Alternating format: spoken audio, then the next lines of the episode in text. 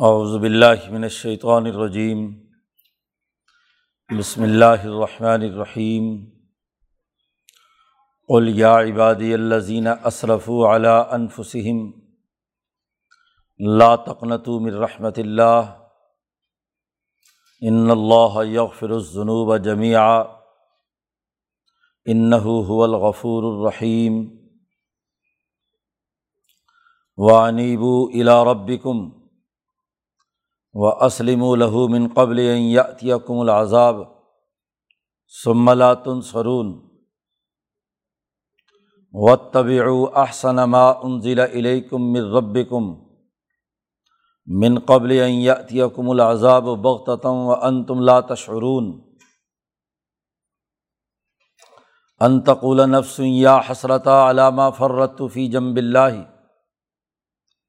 وَإِن كُنتُ لَمِنَ السَّاخِرِينَ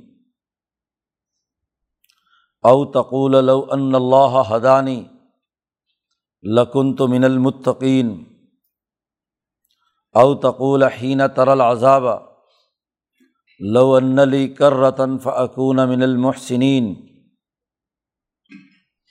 بلا قد جاءت کا آیاتی فکذب تبہا وسطق ورت وکنت من الکافرین و یوم القیامتی ترالدین کذب اللہ وجوہ مسودہ علیہ صفی جہنم مسول المتکبرین و یونج اللہ الدین تقوب مفاظتہم لا یمسہم السوء ولاحم یحزنون اللہ خالق کل شعی وهو علا کل شعیم وکیل لہو مقالد السماوات والارض والذین کفروا بآیات اللہ اولئک هم الخاسرون صدق اللہ العظیم یہ صورت زمر کا رقوع ہے اس رقوع میں جو گزشتہ بات چل رہی تھی اس کی مزید تفصیلات بیان کرتے ہوئے لوگوں کو دعوت دی گئی ہے کہ جن لوگوں نے کوتاہیاں کی ہیں، گناہ کیے ہیں، حتیٰ کہ کفر و شرک بھی کیا ہے، جرائم کیے ہیں، ان تمام لوگوں کے لیے ایک ضابطہ بیان کیا جا رہا ہے۔ اور وہ ضابطہ یہ ہے کہ جو بھی توبہ کریں گے، موت سے پہلے پہلے ان تمام کے گناہ معاف کر دیے جائیں گے۔ بلکہ دنیا کے تمام انسانوں سے کہا جا رہا ہے، اے محمد صلی اللہ علیہ و سلم میرے تمام بندوں سے کہہ دیجیے قل یا عبادی الزین اصرف علیٰ انفسم آپ کہہ دیجیے کہ اے میرے وہ بندے جنہوں نے اپنی جانوں پر بڑا ظلم کیا ہے اشرف حد سے تجاوز کر گئے، نفسوں پر زیادتی کی ہے۔ انسان جب جرم کرتا ہے، انسانیت کے دائرے سے باہر نکلتا ہے، تو دراصل خود اپنی انسانیت پر بڑا ظلم ڈھاتا ہے۔ خود اپنے نفس پر زیادتی کرتا ہے۔ کسی بھی چیز کا غلط استعمال اس چیز پر زیادتی ہے۔ انسان اپنے اعضاء، اپنے جسم اپنے ذہن اور فکر سے ایسے اعمال اور کردار ادا کرے جو نوع انسانیت کے انسانی تقاضوں سے متصادم ہے تو وہ کسی اور پر ظلم نہیں کر رہا، دراصل اپنے اوپر ظلم کر رہا ہے۔ اپنی ذات کا غلط استعمال کر رہا ہے۔ یہ اصراف ہے۔ حد سے تجاوز کر جانا ہے۔ اپنی کیپیسٹی سے باہر نکلنا ہے۔ اور جب کسی انسان کا اپنے اوپر ایسا ظلم اور زیادتی ہو، تو اس کا ایک لازمی نتیجہ یہ بھی نکلتا ہے کہ انسان اللہ کی رحمت سے نا امید ہو جاتا ہے کہ میں نے تو اتنے گناہ کیے ہیں، اتنے جرائم کیے ہیں۔ اب تو میری بخشش کسی صورت نہیں ہو سکتی، واپسی کا کوئی راستہ نہیں۔ تو ایسے لوگوں کو تسلی دی گئی۔ ہے جی اس آیت مبارکہ کا شان نزول یہی ہے۔ حضرت شاہ صاحب فرماتے ہیں کہ جب دین اسلام غالب آ گیا، ہر جگہ، ہر علاقے پر اس کی حکمرانی قائم ہونا شروع ہوئی۔ تو بہت سے گرد و پیش کے قبائل اور وہاں کے رہنے والے جنہوں نے حضور صلی اللہ علیہ وسلم کی بڑی شدید مخالفت کی تھی مقابلے پر آئے تھے۔ تو اب وہ شرمندہ تھے کہ یہ تو غالب آ گئے اور یہ بات بھی انہیں سمجھ میں آ گئی کہ اب اللہ ہمارے ساتھ نہیں ہے، ان کے ساتھ۔ اسی لیے حضرت عمر فاروق رضی اللہ تعالیٰ عنہ کے زمانے میں دور دراز کے علاقوں سے فتوحات ہوئیں۔ تو وہاں سے ایک سردار گرفتار ہو کر آیا ہرمضان جو کسرا ایران کا وزیر تھا۔ تو عمر نے پوچھا کہ تم نے کیوں ہمارے خلاف اتنی جنگیں لڑی؟ کیا معاملہ ہے؟ ہرمضان نے کہا، بات یہ ہے کہ جب تک اللہ تمہارے ساتھ نہیں تھا تو ہماری جنگیں ہوتی تھیں تو ہم غالب آ جاتے تھے۔ لیکن اب اللہ تمہارے ساتھ ہے، اب ہم کیا کر سکتے ہیں؟ اللہ تمہارے ساتھ ہے عربوں کے ساتھ۔ حضور کی آمد سے پہلے کی وہ بات کر رہا ہے کہ اس وقت تو اللہ تمہارے ساتھ نہیں تھا۔ ہم لڑائی لڑتے تھے تو ہم تم پر غالب آ جاتے تھے۔ لیکن اب خدا تمہارے ساتھ ہے۔ تو اس لیے لڑائی جو بھی ہم لڑتے ہیں شکست پہ شکست کھا رہے ہیں۔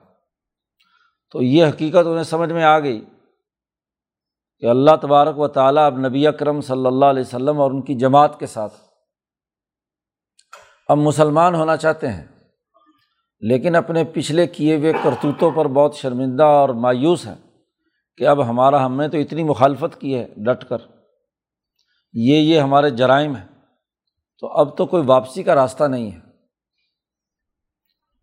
تو ان لوگوں سے کہا جا رہا ہے کہ یہاں ہار جیت کا یہ مطلب نہیں ہے کہ جو لوگ حضور کے مقابلے پر آئے ہیں، جنہوں نے گناہ کیے ہیں، ان کے لیے واپسی کا کوئی دروازہ نہیں ہے۔ تو آپ صلی اللہ علیہ وسلم سے کہا جا رہا ہے کہ آپ ان سے کہہ دیں کہ اے میرے وہ بندے جنہوں نے اپنے نفسوں پر بڑا ظلم اور زیادتی کی ہے، کفر اور شرک اور مخالفت، حسد، کینہ، بغض، عداوت، نہ جانے کیا کیا جرائم کیے ہیں۔ لا تقنتو میں رحمت اللہ۔ اللہ کی رحمت سے نا امید مت ہوں۔ قنوتیت اور مایوسی کا شکار نہ ہوں۔ قنوتیت ایسی مایوسی جو انسان کو فکر و عمل سے عاری کر دے، وہ کوئی کام نہ کر سکے، سوچنا، سمجھنا اس کا بند ہو جائے، عمل اور کردار ادا نہ کر سکے۔ تو لا تقنتو میں رحمت اللہ اللہ کی رحمت سے نا امید مت ہو۔ ابھی بھی وقت ہے، موت سے پہلے پہلے کہ حضور کے پاس آ کر توبہ کر لو، اپنے گناہوں کی معافی مانگ لو۔ اس اللہ کے ساتھ اپنا تعلق قائم کر لو۔ یہ آیت مبارکہ بہت سے گناہ گاروں بہت سے مجرموں کے لیے بہت بڑی امید دلاتی ہے۔ اللہ کی رحمت کا۔ صرف کفر اور شرک ہی ایک ایسا جرم ہے کہ جس کو اللہ کبھی معاف نہیں کرے گا۔ ان اللہ اللہ یغفر یغفر کا بھی اللہ تعالیٰ شرک کو کسی صورت میں معاف نہیں کرے گا۔ جو اللہ کی شان کبریائی کے بالکل متصادم عمل ہے، کہ کسی دوسرے کو اللہ کے برابر قرار دینا، یہ تو کبھی معاف نہیں ہوگا۔ وہ یغفر مادون ظالی کا لمئی یشا اس کے علاوہ جس کو چاہے معاف کر سکتا ہے، اس کی رحمت بے پایا ہے۔ بڑی وسیع ہے۔ ہر گناہ گار کے گناہ کو معاف کرنا چاہے تو معاف کر سکتا ہے۔ تو اس لیے اللہ کی رحمت سے نا امید مت ہو۔ ان اللہ یغ فروز جنوب جمیا کتنے ہی بڑے بڑے گناہ کیوں نہ کیے ہوئے ہوں۔ جرائم کیے ہوئے کیوں نہ ہوں۔ اللہ چاہے تو تمام گناہوں کو معاف کر دیتا ہے۔ اس لیے ہچکچاہٹ کا شکار مت ہو۔ مایوس مت ہو۔ بلکہ اگلی آیت میں حکم دیا گیا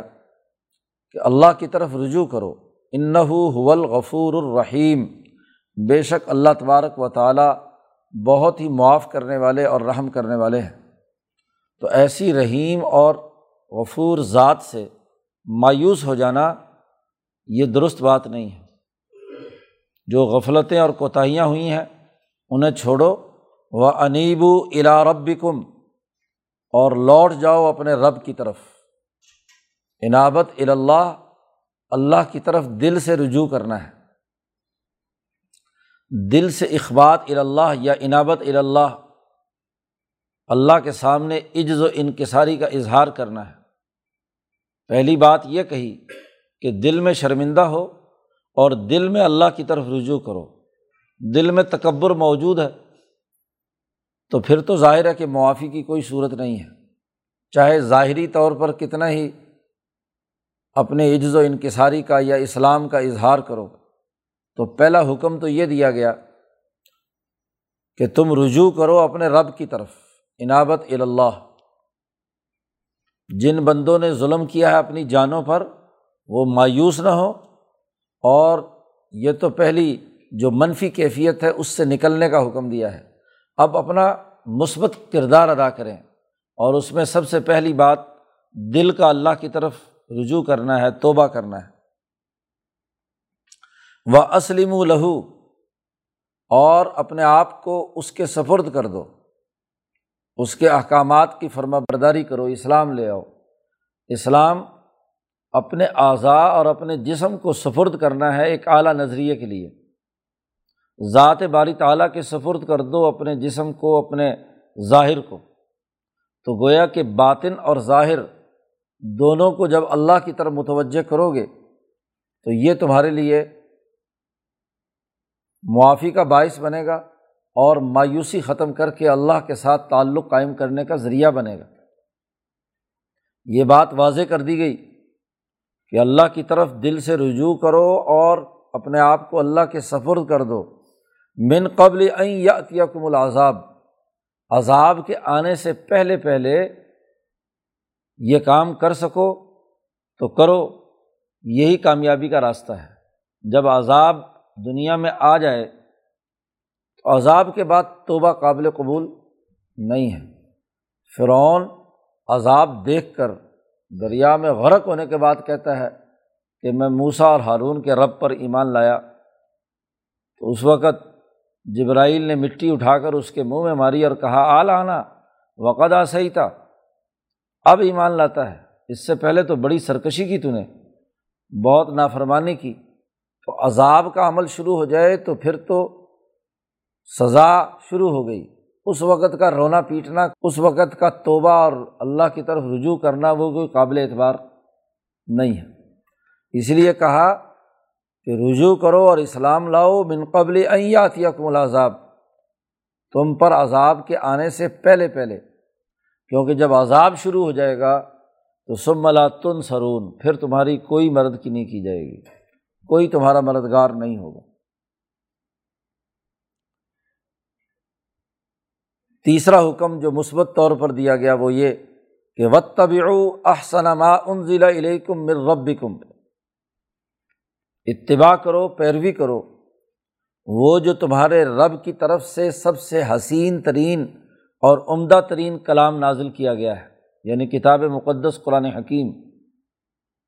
یہ تمہارے رب کی طرف سے یہ پیغام نازل ہوا ہے اور یہ احسن ترین ہے۔ سب سے عمدہ اور بہترین یہ کتاب مقدس نازل کی گئی ہے۔ اس کی اتباع کرو۔ ظاہری طور پر اور باطنی طور پر اللہ کے سفرد کر کے، اس کی طرف رجوع کر کے اس کا لازمی نتیجہ تیسرے مرحلے میں یہ ہے کہ وہ کتاب مقدس قرآن حکیم کی پوری اتباع کرے، جو اللہ کی طرف سے پیغام اور حکم نازل کیا گیا ہے۔ ظاہر اللہ پر ایمان لانے اور اس کی طرف رجوع کرنے کا لازمی نتیجہ یہ ہونا چاہیے کہ اس کا جو حسین ترین کلام دنیا میں اتارا گیا ہے، انسان اس کی اتباع کرے۔ اور یہ بھی اس سے پہلے پہلے ہے۔ کہ یاتیا العذاب و بغتاً اس سے پہلے کہ تم پر عذاب اچانک آ جائے۔ وان تم لاتشعرون اور تم شعور بھی نہ رکھتے۔ تو چار باتوں کا یہاں حکم دیا گیا ہے۔ لا تقنتو میں رحمت اللہ اللہ کی رحمت سے نا امید مت ہو۔ دوسرا یہ کہ انیب و الا ربکم، دل سے اپنے رب کی طرف رجوع کرو۔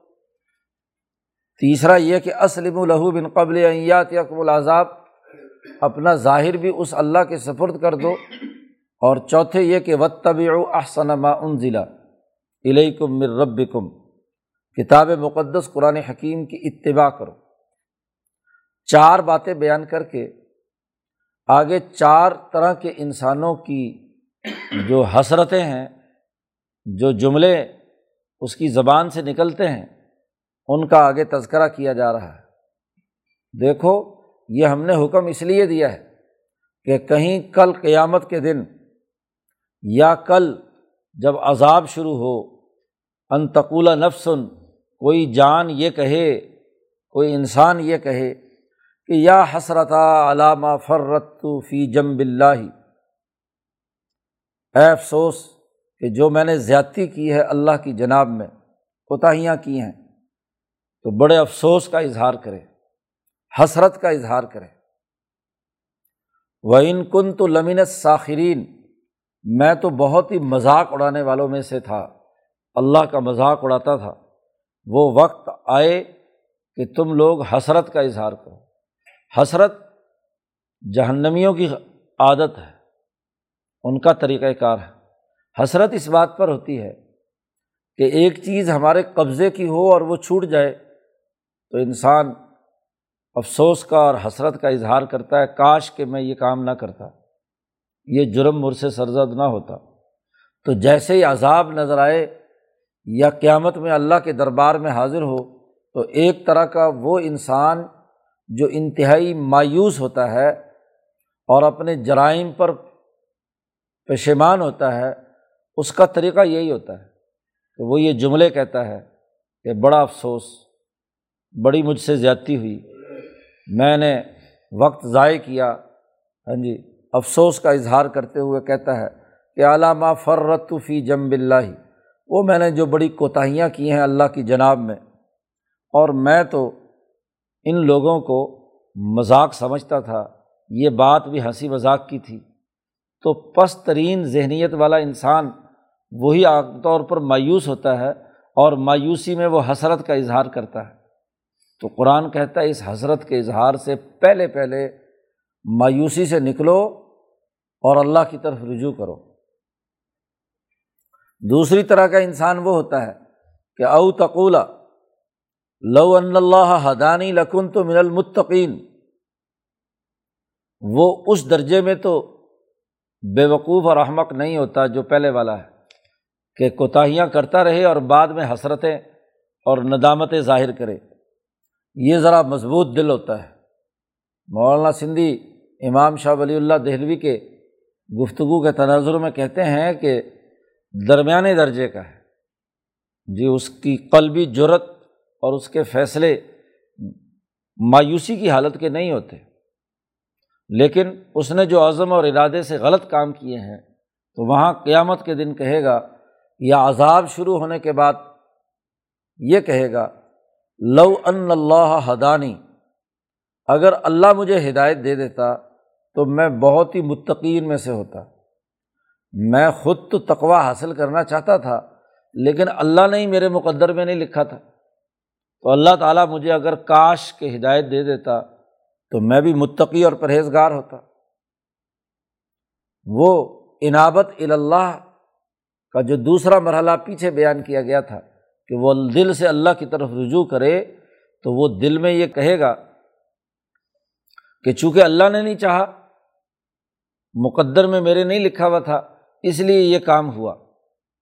وہ پہلے درجے کی طرح مایوس تو نہیں ہوتا، لیکن الٹا اللہ کے اوپر الزام لگاتا ہے کہ اللہ تبارک و تعالیٰ نے میری ہدایت نہیں چاہی تو اس لیے میں متقین میں سے نہیں بن سکا۔ قرآن کہتا ہے، اس جملہ کہنے سے پہلے پہلے اللہ کی طرف رجوع کر لو۔ تیسرے درجے کا انسان کا آگے تذکرہ کیا ہے۔ او تقولہ ہین ترل عذابہ یہاں تک کہ یا یہ کہ تم یہ کہو، جب تم عذاب کو دیکھو۔ عذاب بالکل سامنے آ گیا۔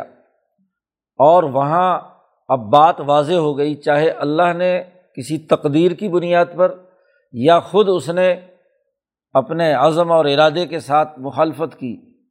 ان دونوں صورتوں میں اگلا مرحلہ یہ آیا کہ عذاب سامنے آ گیا۔ اب وہ یہ کہتا ہے، لو انلی کر رتن کاش کے میرے لیے واپس لوٹنا ہوتا۔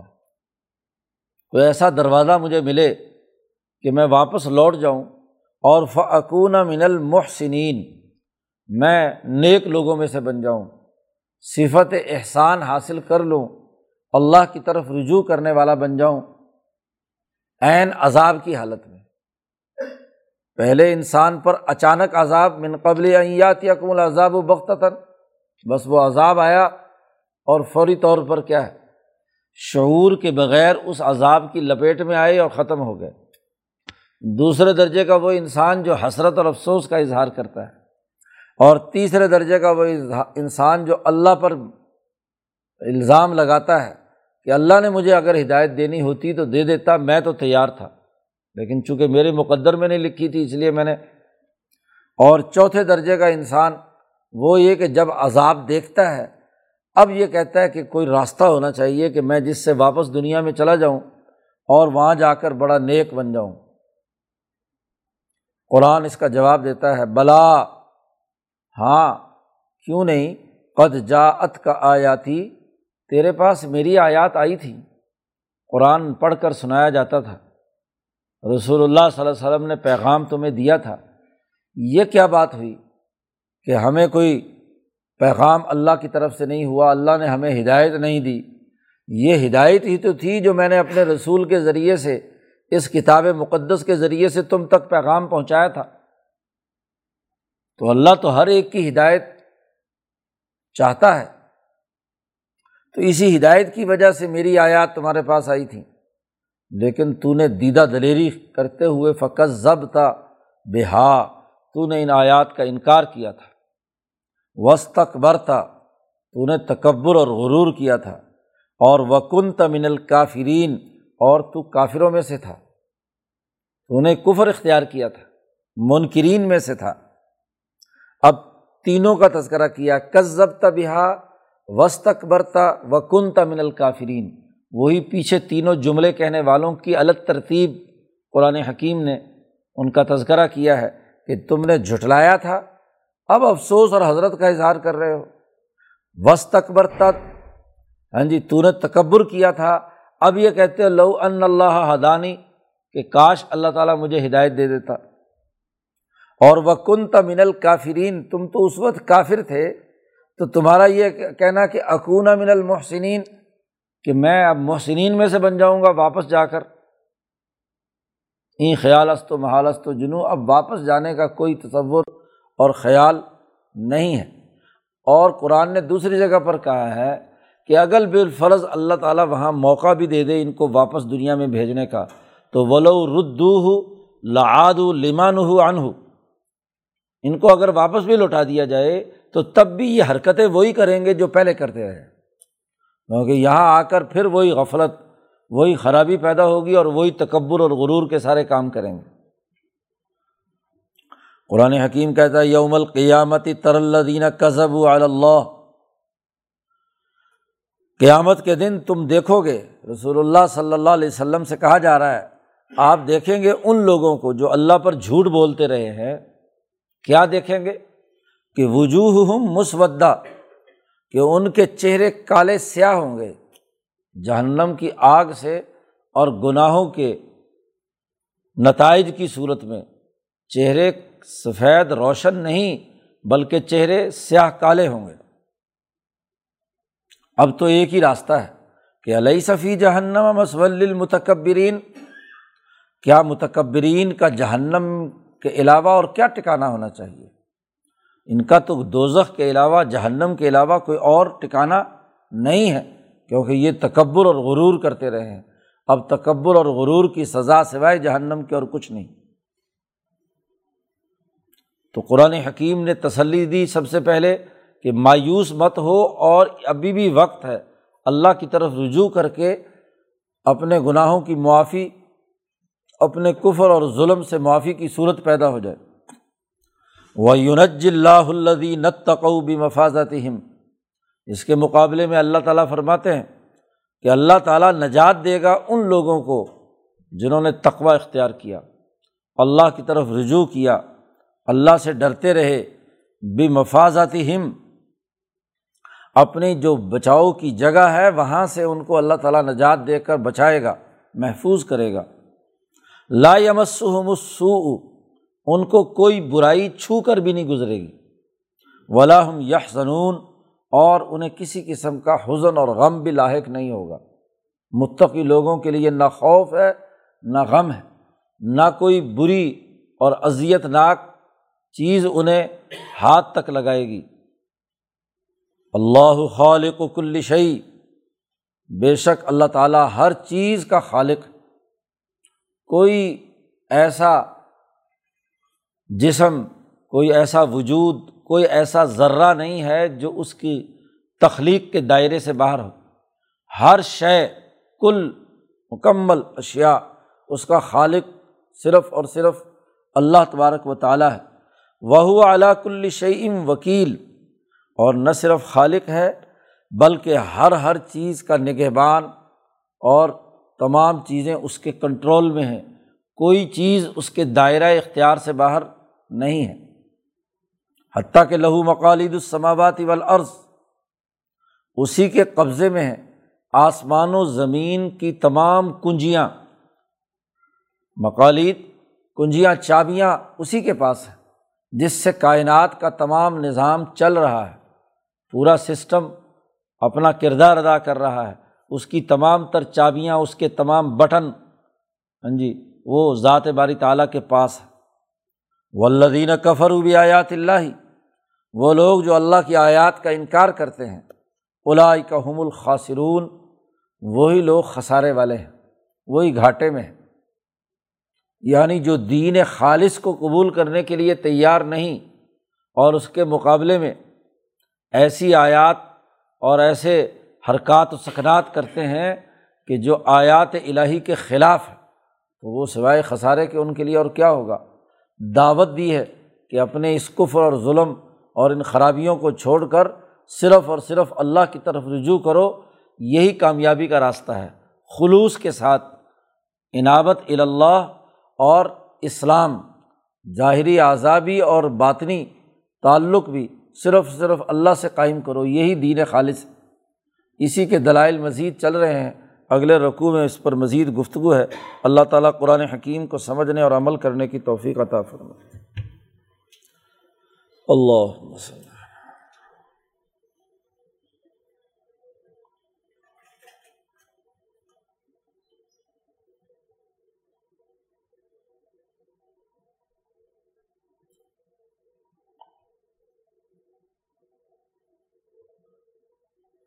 اجمعین۔